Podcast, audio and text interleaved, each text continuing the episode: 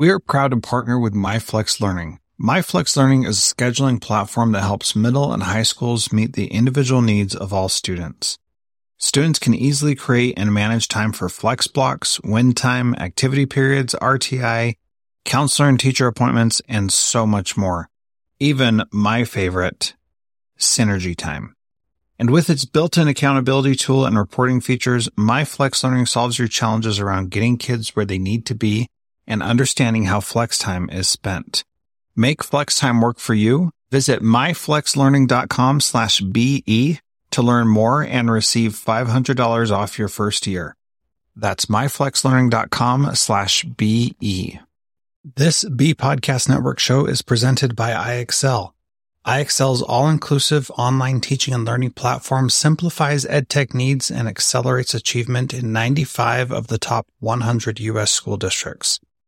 IXL delivers personalized learning across a comprehensive pre-K-12 curriculum, including math, language arts, science, and social studies, and helps you assess student performance through actionable, real-time insights at every level of your school or district. This one solution performs work that typically requires dozens of tools. Want to find out why so many leading districts trust IXL? Visit ixl.com slash BE. That's ixl.com slash BE.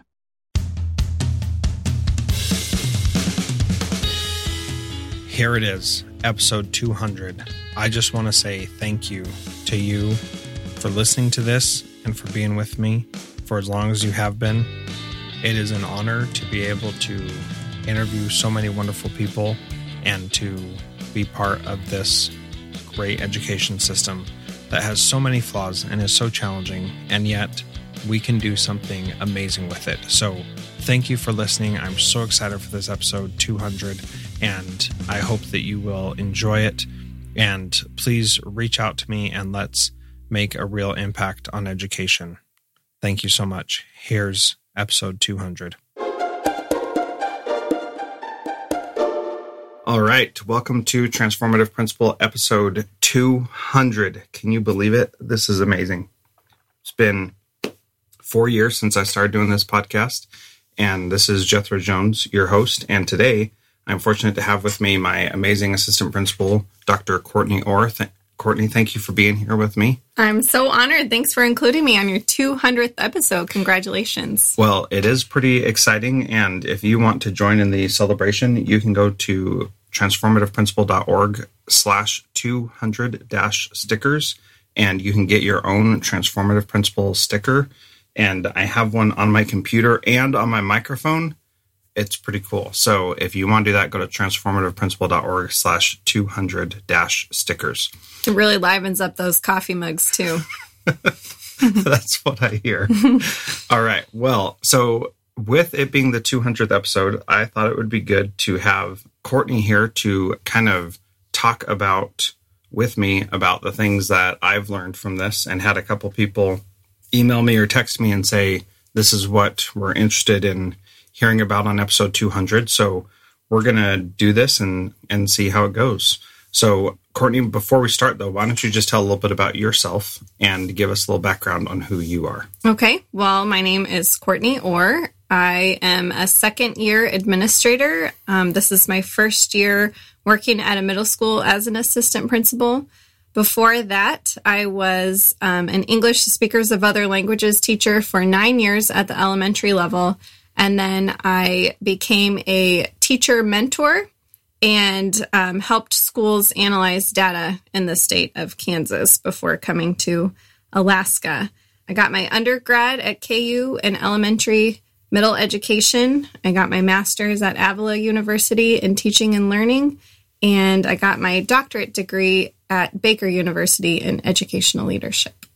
And just so people know, when you walk into Courtney's office, she's got this whole wall that is full of awards and not um, commendations and even something signed by the governor of Kansas. I mean, there's a lot of cool stuff in there. So I feel very fortunate to have Courtney with me at Tanana Middle School, and it's awesome to to be able to learn from her as well. So, where should we start? Well, I just kind of want to know. I know this is a new year for you at a new school. Mm-hmm. Um, we're so thankful. We're both new together, so it's been a learning experience for both of us.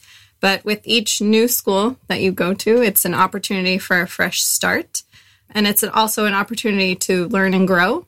So, being at this new school, um, what's something that you've learned so far, and how have you transformed as a principal?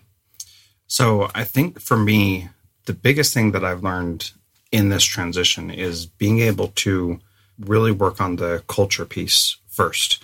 And that is something that I have really tried hard to do. And it's funny whenever you say something like that or you talk about your own communication or culture building, you know there's people out there who are like, well, you stink at that.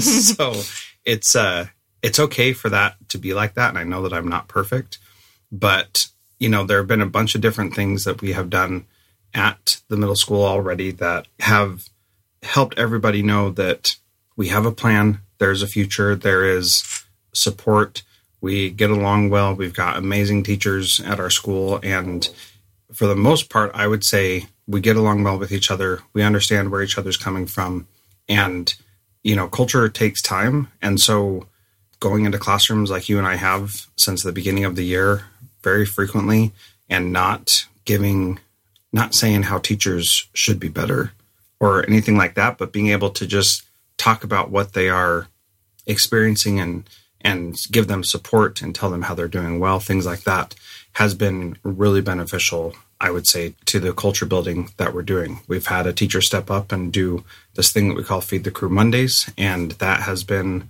awesome where everybody feeds each other on Mondays and not everybody, but we take alternating weeks and that kind of stuff. Being able to foster an environment of where people feel comfortable and feel like they want to do that because they care about each other is, I think, incredibly important. So I do believe that everything good or bad that happens in a school is the result of the leadership at that school and in any organization. And so being able to make it so people feel comfortable doing that, I I consider a success. And it's not all me, I know that, but but that I am part of it.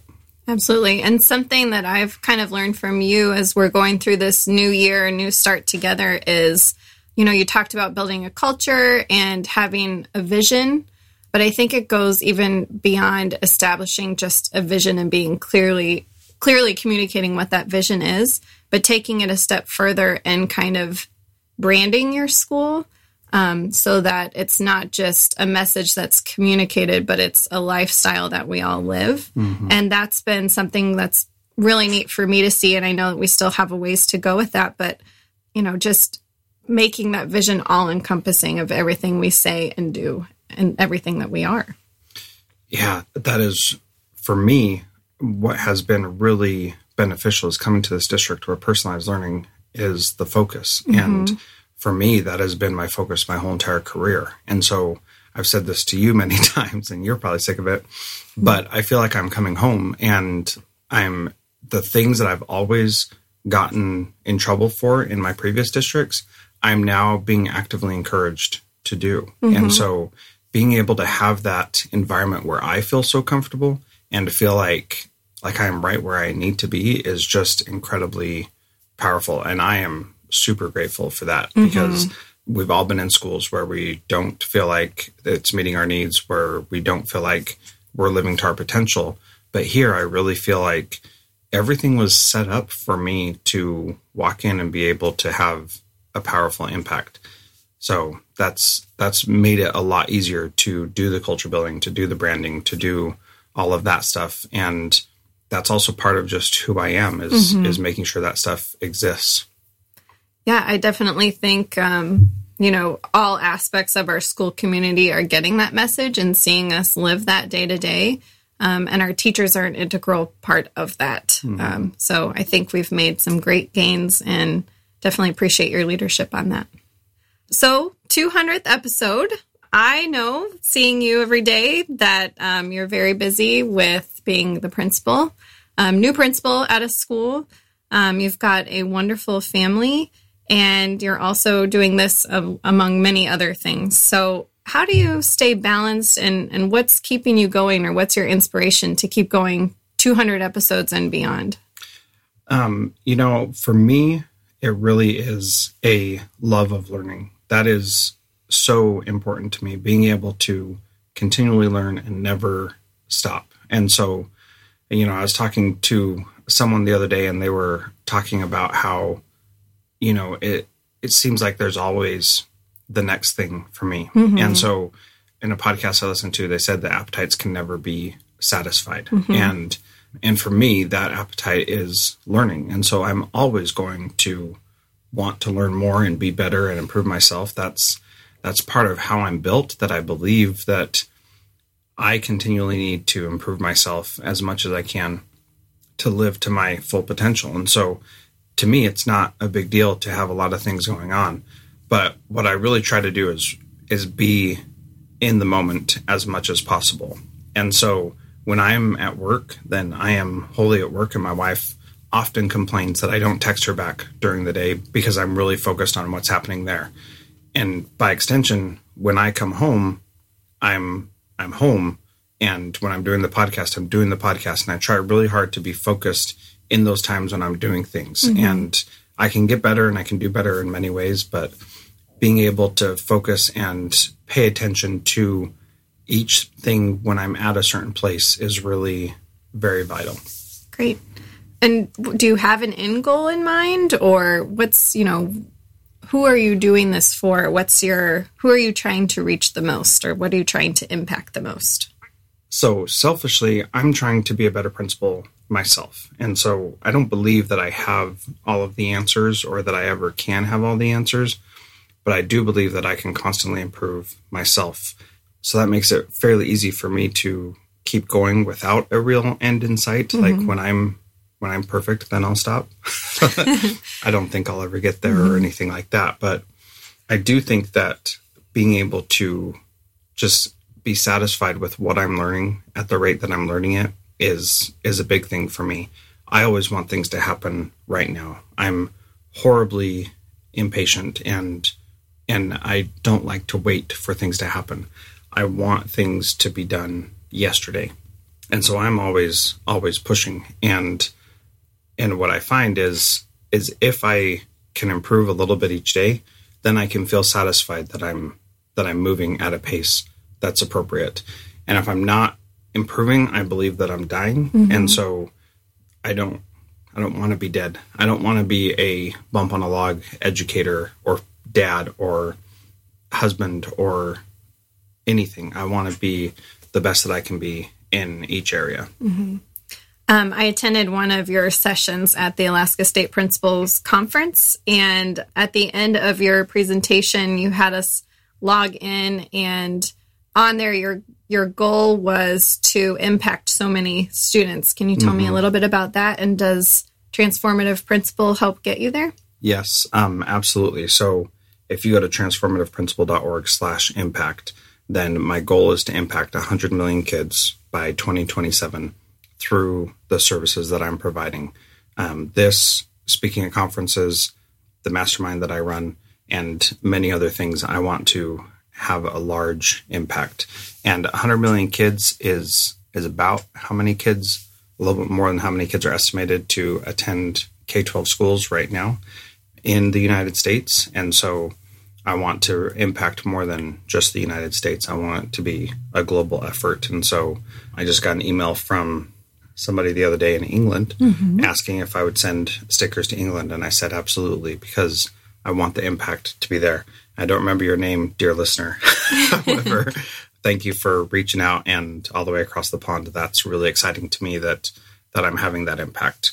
And during the Le- Transformative Leadership Summit this summer, I was able to look at the pins of where people watched the videos mm-hmm. of the interviews that I did.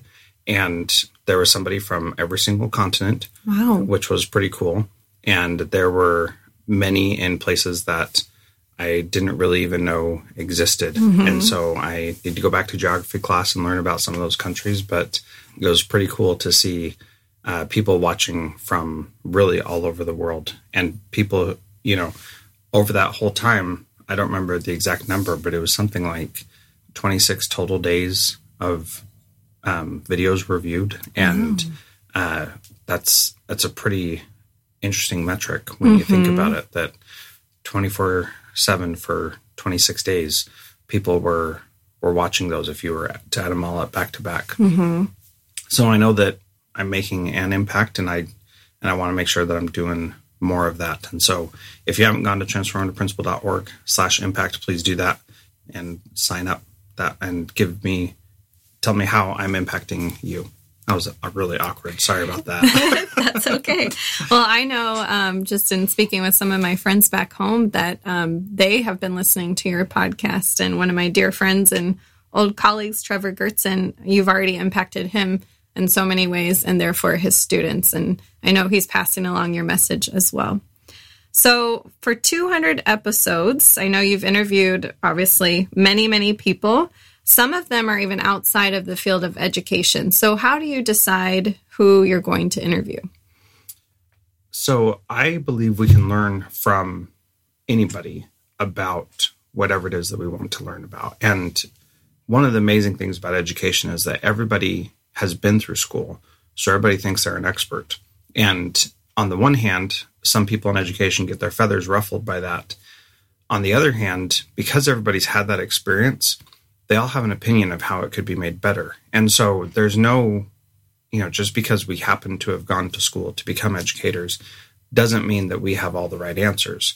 And in many cases, I believe that we usually don't have the right answers. And so we, most of us who are in education, we're probably pretty good students, probably pretty smart, pretty successful.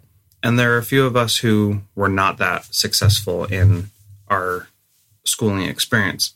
But for the other people, we have lots of experiences that were less than stellar. And so, mm-hmm. how do we approach those students and give them a different experience if we're just listening to our own echo chamber?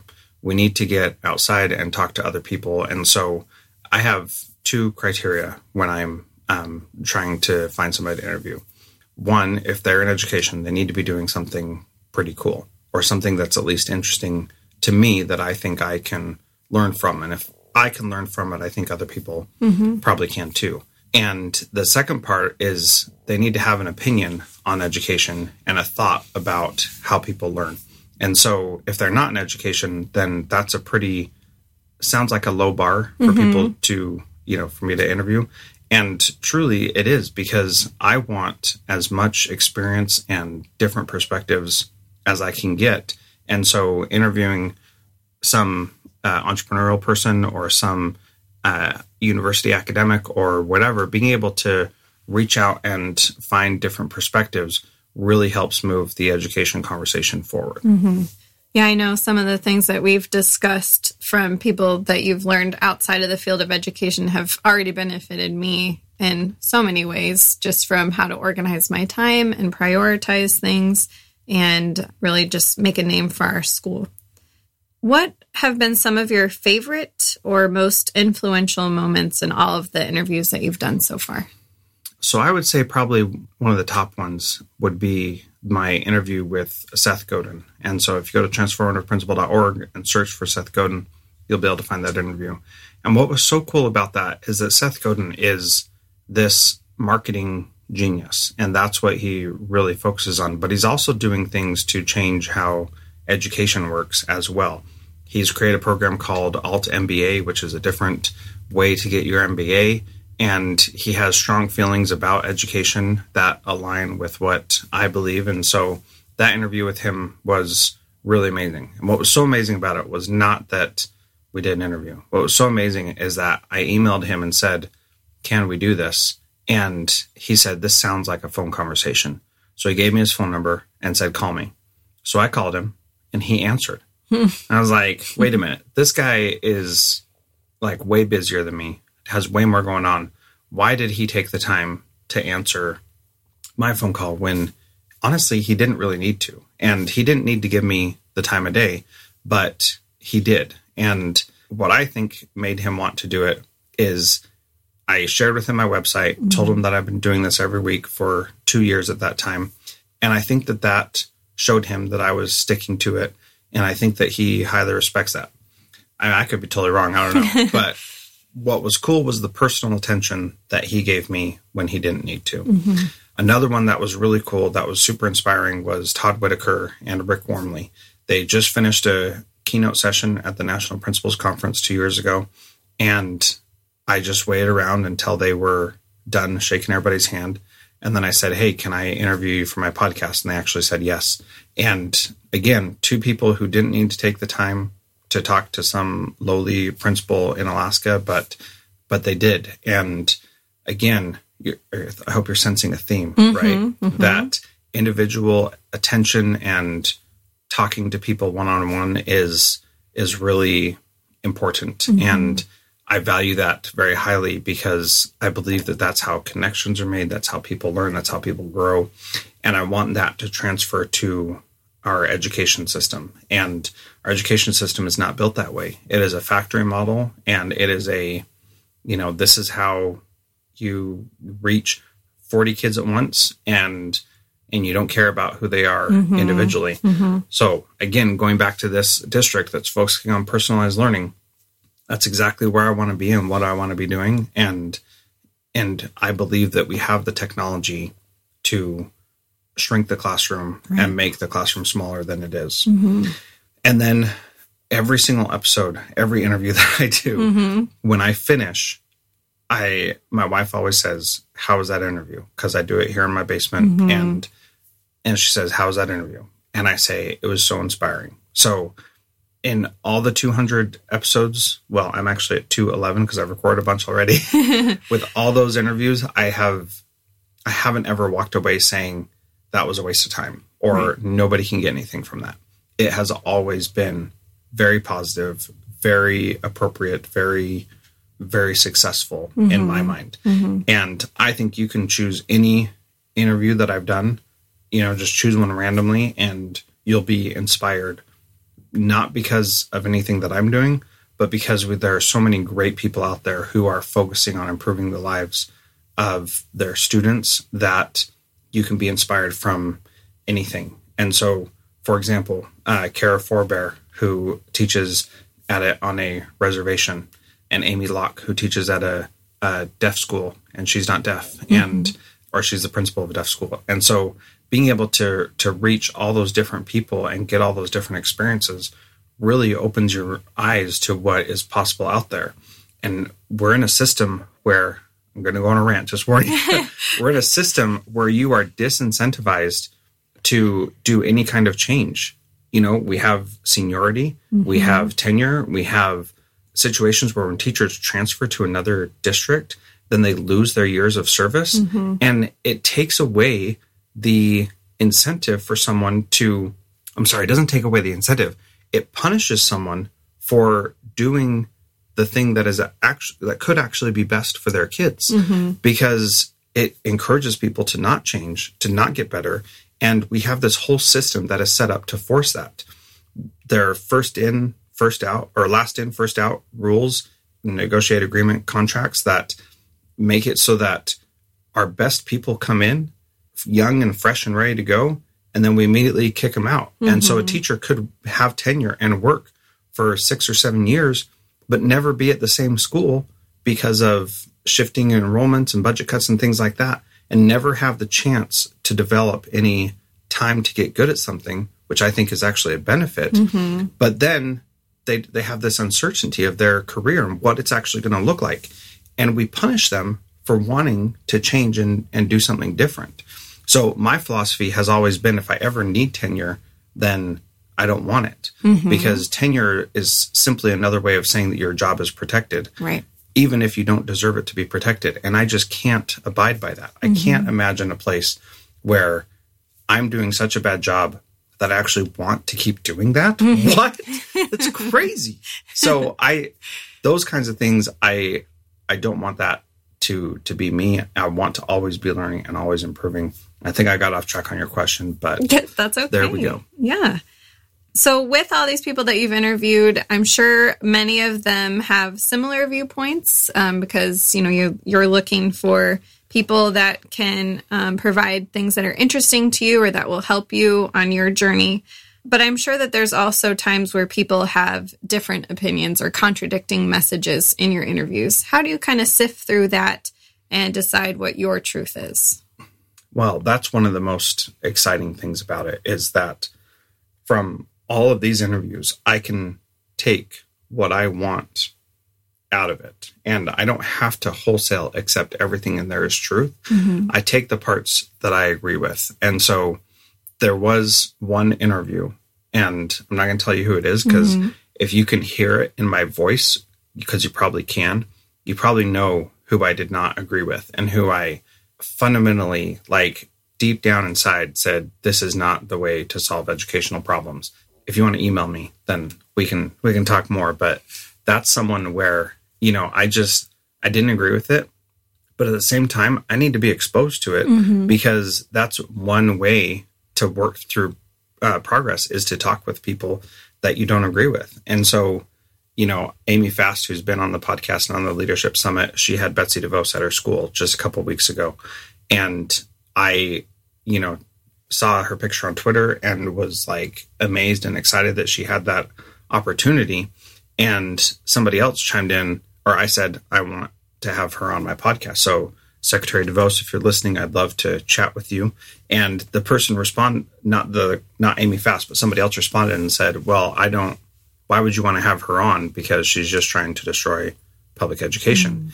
And my thought was, how cool would it be to actually hear from the source what her plans and thoughts are? And how beneficial would that be for all of us mm-hmm. who would be listening to that? to know what she was saying. And how can we have a rational discussion that is not polarized and antagonistic from the outset? That's what I want to have with her because she has her experience, which is different than a lot of us, which is why a lot of us have struggles with it. But just because her experience was different and her ideas are different doesn't mean that they may not be valid. And so there could be a way for us to work through that process and understand why and how she's planning to change mm-hmm. and make that applicable to us. So again, if you're listening or somebody who knows her is listening, hook us up. I'd love to chat with her. Yeah, it's definitely important to understand those other perspectives because they exist within our school communities as well. You know, our parents don't always agree with the direction that we're going. So it's important to first seek to understand you know, then you can help craft your message to help them understand where you're coming from as well. And as far as examples that you've had on your podcast too, you know, a lot of times you learn more from from things that you don't want to do or that you don't agree with than things that you're already in alignment with. So I think it's great that you show a wide perspective of um, perspectives and opinions on your podcast. And I want to say one more thing about that because being able to recognize that something may not work for me, but it could work for mm-hmm. someone else is also vital to the success of education. That, you know, I just had an email from a parent who complained about two things. One, about the lateness of a um, notification about something, and um, the fact that we are giving out perfect attendance awards. What a valid concern he had. And it was it, the lateness was totally my fault, and I and I own that. But he didn't think it was fair to give perfect attendance award because it's really out of the kid's control. And you know what? Honestly, it should be out of the kid's control. If you're a parent and you're not making your kid go to school every day, that's on you. That's not on the kid, mm-hmm, right? Mm-hmm. And so if the kid is actively ditching, then that's a different story. But my response to him was I want to identify and recognize the unique gifts and abilities of every single student at our school for whatever they are and find a way to recognize and empower them in those areas so that they have a great degree of success so that when things get challenging they they know that they are still worthwhile and that their whole life is not determined by grades or whatever right. their struggle may be at school that's great so, in my experience with you, um, we talk a lot about the school experience from a lot of different perspectives from the student perspective, the teacher perspective, administrator perspective, and parent or guardian perspective. What have been some of your biggest takeaways that you want to use to build at Tanana from your interviews with each of those experiences in mind?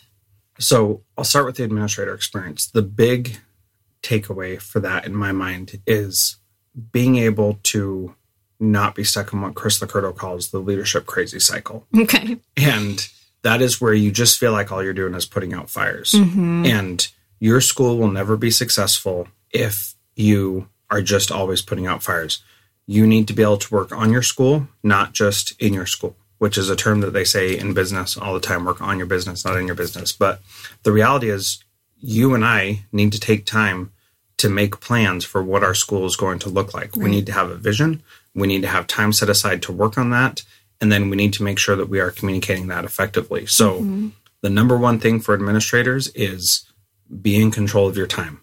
One of my one of my administrators said often said our time is not our own. And that always frustrated me and I didn't know how to to put that into words until now, which is when you say your time's not your own, you're allowing other people to determine what your priorities are. Mm-hmm. And to a certain extent, your bosses need to have say in that. But really, you need to be the one determining what your priorities are. And as a principal, you've got to do that. You've got to prioritize the things that are important to you. Getting into classrooms, communicating with students, with parents, with teachers, all that kind of stuff. That is incredibly important. From the teacher perspective, what I think teachers really need and what I try to give to my teachers is what Daniel Pink brings up in Drive, which is the surprising truth of what motivates us mastery, autonomy, and purpose. And so being able to help teachers get good at something, being able to help them make their own decisions about how they run their classroom, mm-hmm. they need to know their students well enough to know how to teach each classroom. And a teacher really should be doing something different for every single class. And if you're teaching, like I taught all of seventh grade language arts, and you're not differentiating each one of those classes, mm-hmm. I think that you're not doing what you should be doing. That mm-hmm. You really need to know your kids well enough to know where they're at, what they need help with. And guess what? That takes a lot more time. It does. Dang it. but you know, I feel like some of our teachers that have really stepped outside their comfort zone and have done that are finding huge success with it and it's building their own confidence and you can just mm. see the excitement as they share with their colleagues what they're doing you know that it just it's just makes them want to keep on going you know once they taste that success it's it's definitely motivating for them to keep going so i love that Yeah, for the parent experience or community experience, there needs to be over communication. They need to know what is going on in our schools. They need to be a part of it. They need to be invited into our schools. They need to know what is going on. Uh, Will Parker wrote a book, Messaging Matters. I highly suggest people get that book and read it and pay attention to what he says in there because the one thing that I did this year is I've started a parent newsletter each week that I haven't been perfect on, and I knew I wasn't going to be perfect on it, but setting a goal of doing it each week and setting aside time to do it each week make sure that people know. And so I asked a parent at parent teacher conferences how that was going. And she said, Oh, yeah, I get all your emails. Good to meet you face to face finally. And I said, Great. How do you like them? And she said, I said, I get all your emails. I Didn't say I read 'em. yeah. And you know what? That's okay because she knows she's seeing my name in her email inbox on a regular basis. Mm-hmm. She knows that there's going to be a message coming from me. And that is a big piece of how you make sure parents are aware of what's going on. So over communication. Right. And allowing those messages in a variety of ways. So right. you're not just sending that newsletter, you've got Facebook, Twitter, Instagram, all that kind of stuff. Yeah, the idea is to be in front of parents wherever they're at. And if we can if we can do that, they're going to remember who we are and what we're mm-hmm. doing. They're going to be more involved in our school. And finally for students, this hopefully goes without saying for people who've listened to me for a long time, but students need individualized attention and emphasis on what they're learning. They need to be in control of those things that they're learning and they need to have a say in in what they are participating in. Definitely goes right along with the personalized learning that we're rolling out in our district. And I'm excited to share from our, both of our experiences with our teachers. So, going along with that, um, I know that this is a topic that can really get you excited. Um, talking about personalized learning and meeting students' needs where they're at. That's very much in contrast with our traditional system in many ways, but specifically when we're talking about Carnegie units or mm-hmm. credit hours. Can you talk a little bit about that and and how you see a shift coming in that? So, if you look at what a high school diploma means, it means that a kid has sat in a seat for a certain number of hours. And that to me just boggles my mind. Their GPA can give some additional information, but their GPA doesn't really tell the whole story. It just tells basically how good they were at playing the game mm-hmm. of school. And so, as a student, I had a GPA that was as low as 1.5 mm-hmm. at one point, and I graduated with, I think, a 3.4. So I was able to change that just by becoming good at doing the game of school. And what our students need to learn is how to use their time effectively. And our system does not use their time mm-hmm. effectively. And most of the work that I've seen, students can do in a relatively short amount of time. And it's really about getting the right answer. And there's nothing transformational about just getting the right answer. It's about the process, it's about creativity, it's about finding solutions that might not have existed before, it's about doing things a different way.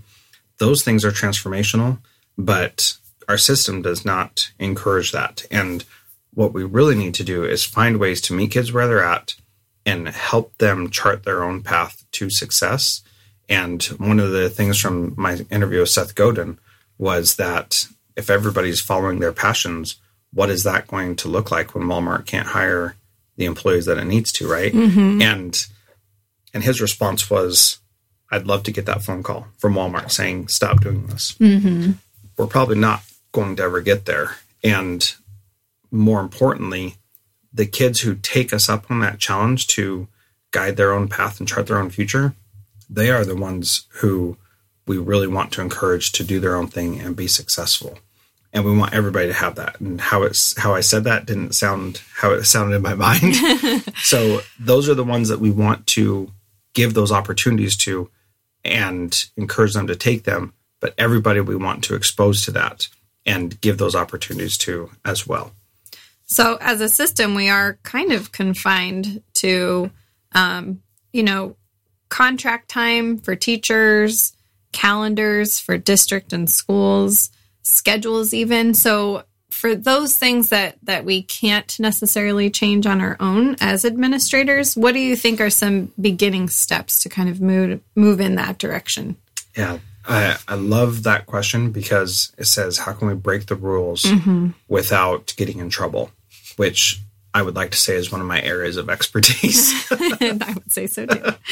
so we need to just start changing the things that we can and we need to start approaching things in a different way. So, for example, when I was a teacher, I was in a traditional grading system, but I still did standards based grading in that system, and I just fudged it and made it work. And I never had any parent complaints. No parents were knocking on my door saying, "Why is my kid failing?" Because it was really clear why your student was failing. Mm-hmm. So those those opportunities made it so that I could do what I need to do with the kids and I didn't have to let those restrictions hold me back. As a principal, you can't make your teachers work longer than the contract says, although all of them do anyway. Mm-hmm. So why not take off of their plates the things that aren't necessary and allow them to do the things that are going to have the most impact on their students? Mm-hmm. And some things that we think are required are not actually required and we just do them because we've always done them that way and that's what that's where we need to to be and says somebody but nobody really knows exactly why right. we do that yeah and just as much as we confine our students to this idea of seat time i feel like um, teachers kind of confine themselves to that as mm-hmm. well you know on um, following some of my teacher friends on Facebook and Twitter. I can't tell you how many times I've seen them post pictures late at night of just piles of grading that they feel like they have to do. Mm-hmm. But, you know, I think that's some of the conversations that we've had. It's like, why do you have to grade that? Yeah. Or why are you assigning that? Um, so I think it is just a mind shift into okay, what's it required, and it's going to be different for each student. So Yeah. So one of the things that that I hope we'll get to is the idea of literacy in every content area. And if you search on on transformativeprincipal.org for Sue Szachowicz, that's S Z C H A, etc. Um, you'll find that. Search for Brockton High School. She did literacy in all of her content areas there and had wonderful success. Not because everybody, you know, was like perfect at that, but because they were exposed to the skills of communication in every single classroom. And so if there will be a requirement, it will be everybody needs to improve their skills of communication in whatever content area they're in. Mm-hmm. That I think really gets at a real outcome that we want for our students that they can communicate because if you can't communicate, you can't do very much of anything. And so you have to be able to communicate and that has to be a priority or else you're going to be struggling no matter what. Right. And especially since coming to middle school, I've just more than ever understood the importance of inspiring students um, rather than trying to control them.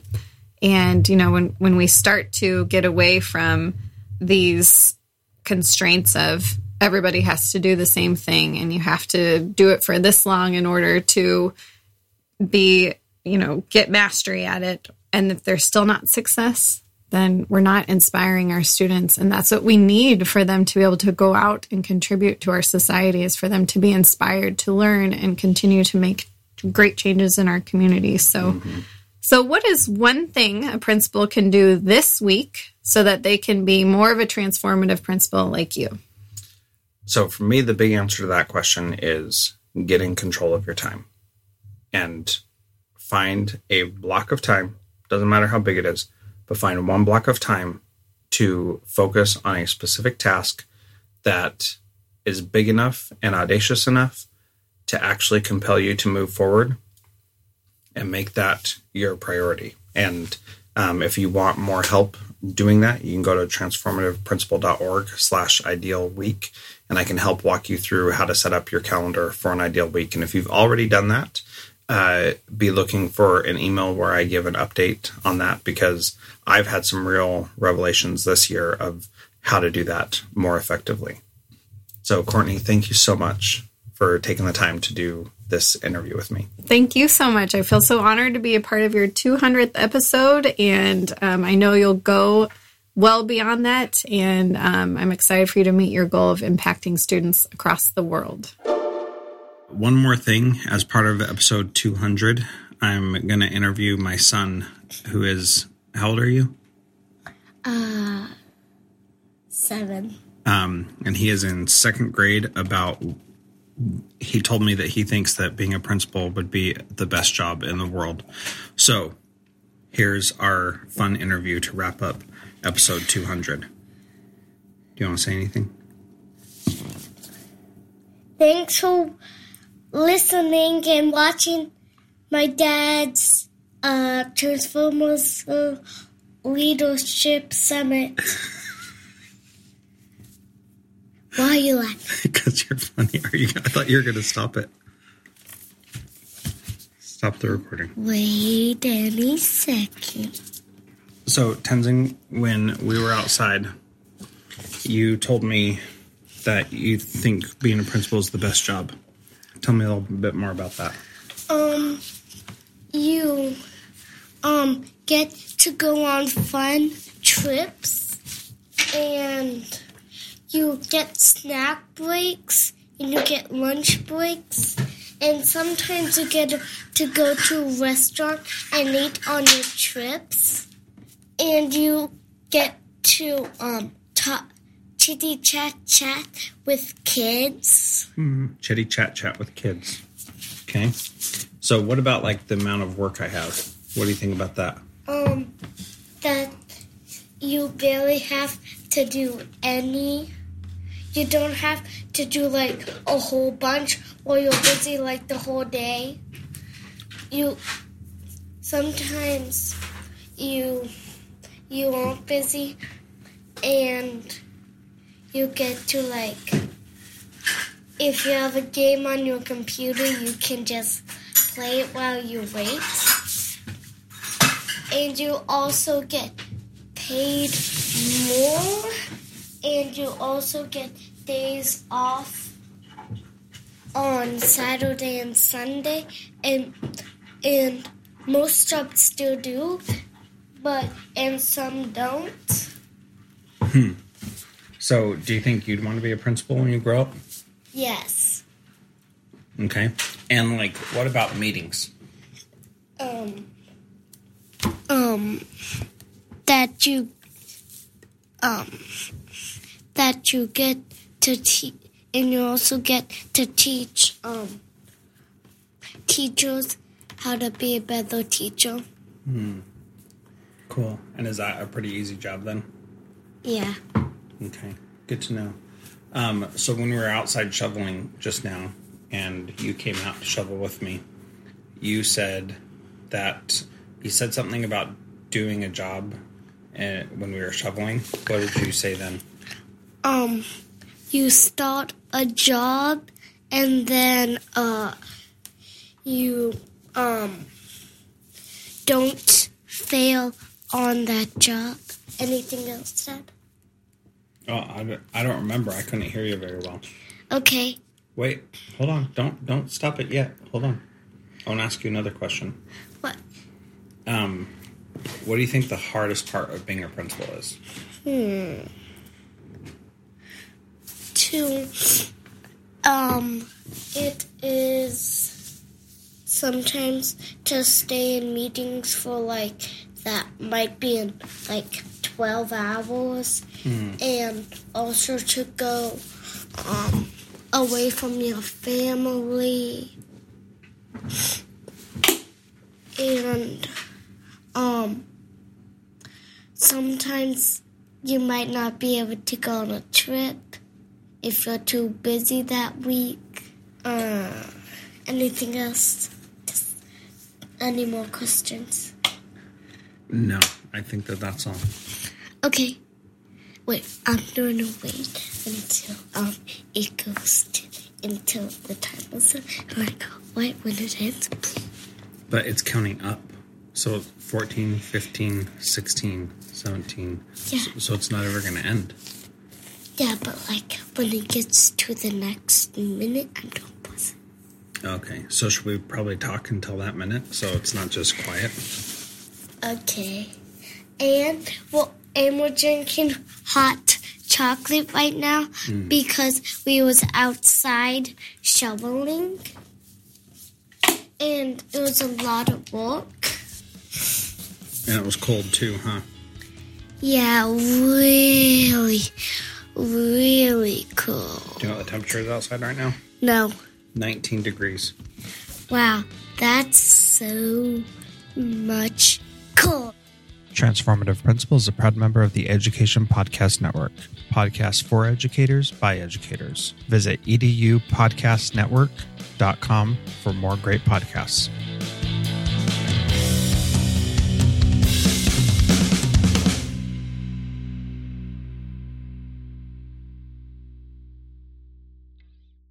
Do you want to simplify your school's technology, save teachers time, improve students' performance on state assessments? You can do it all, but don't waste another minute. Head straight to ixl.com slash BE to learn how IXL's research proven teaching and learning platform can help you achieve all these goals. That's ixl.com slash BE. There are lots of solutions out there for giving students what they need when they need it. But when do they actually do all of those things? You need flexible time. When added into your master schedule, flex time enables students to get extra help or intervention meet with teachers, make up work, get physical exercise, and try new enrichment offerings. If you're thinking of giving it a try, check out MyFlex Learning, which unlocks the benefits of flexible time without all the headaches you get with it usually. Its intuitive design and SIS integration makes implementation and training a breeze. Make your flex time work for you. Visit myflexlearning.com slash BE to learn more and receive $500 off your first year. That's myflexlearning.com slash BE.